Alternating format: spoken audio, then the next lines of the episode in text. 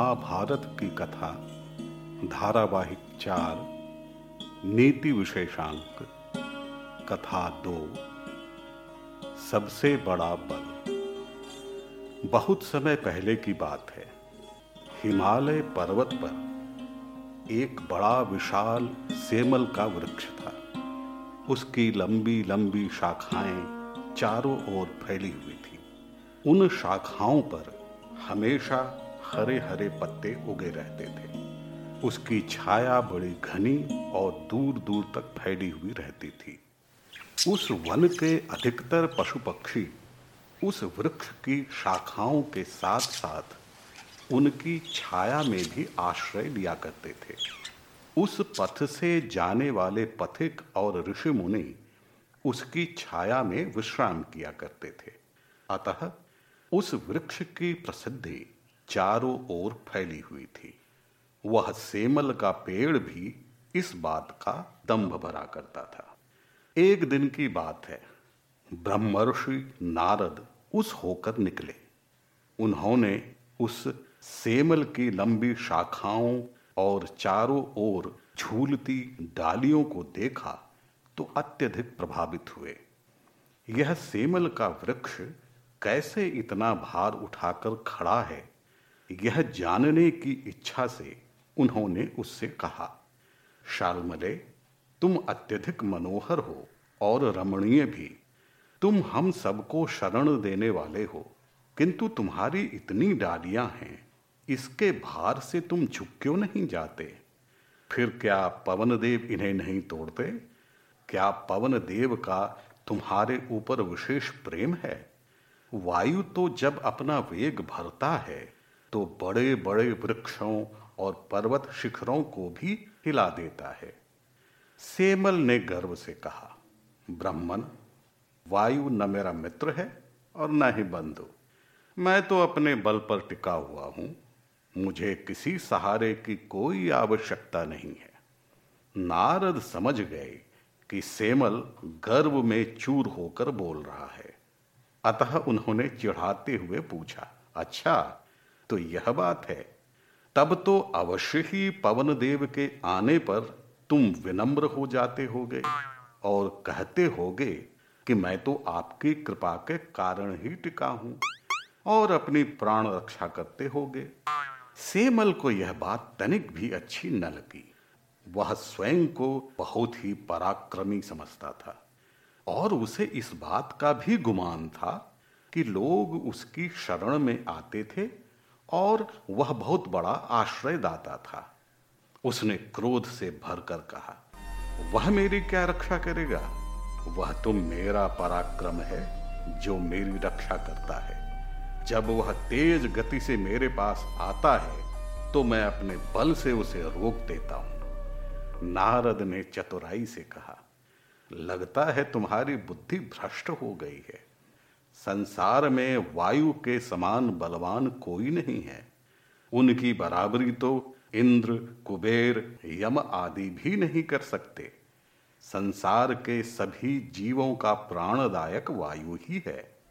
सेमल ने हेकड़ी से कहा, लेकिन मुझमें भीषण बल और पराक्रम है, जिसके आगे वायु की शक्ति अठारहवें अंश के बराबर भी नहीं है। नारद को अनुभव हो गया कि सेमल को बड़ा होने का घमंड हो गया है।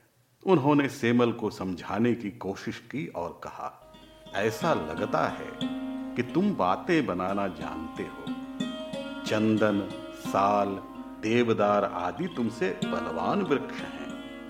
वे भी वायु का ऐसा अनादर नहीं करते। यह कहकर नारद जी वहाँ से जाने लगे।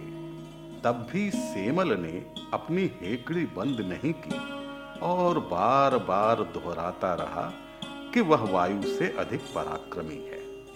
नारद जी वहाँ से चलकर सीधे वायुदेव के पास पहुँचे। उन्हें सेमल और उनके मध्य हुई बातचीत के बारे में बताया। वायु को यह सुनकर अत्यधिक क्रोध हो गया।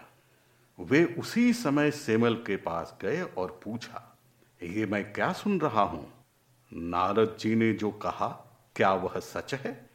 तुमने उनके सामने मेरी निंदा की?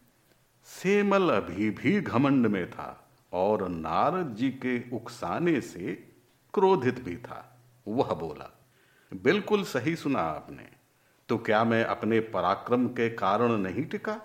सभी ऋषि मुनिगण यही कहते हैं, जो यहाँ आश्रय लेते हैं। वायुदेव बोले घमंडी वृक्ष, ब्रह्मा जी ने प्रजा की उत्पत्ति करते समय तेरी छाया में विश्राम किया था। इसी कारण अब तक मैं तुझ पर कृपा करता आया था। किंतु अब मैं तुझे दिखाता हूँ कि मेरी शक्ति क्या है। सेमल को अब भी समझ न आ रहा था कि वह किससे बातें कर रहा था। उसने फिर कहा, मुझे आपकी शक्ति देखने की आवश्यकता नहीं है। मेरा पराक्रम ही साक्षी है कि मैं कितना शक्तिशाली हूँ। आपको जो करना है, आप कर सकते हैं। मैं आपसे भयभीत कदापि नहीं हूँ।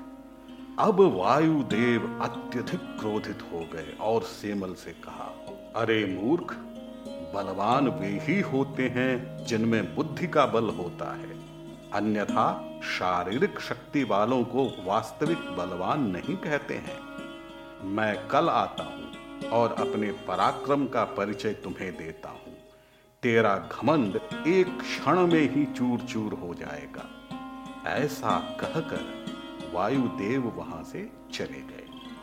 सेमल ने घमंड में अपनी बात तो कह दी, किंतु जब उसने शांति से सोचा तो उसे लगा कि वह कई प्रकार के वृक्षों से भी बलहीन है और उसमें इतना पराक्रम भी नहीं है कि वह वायुदेव से मुकाबला कर सके।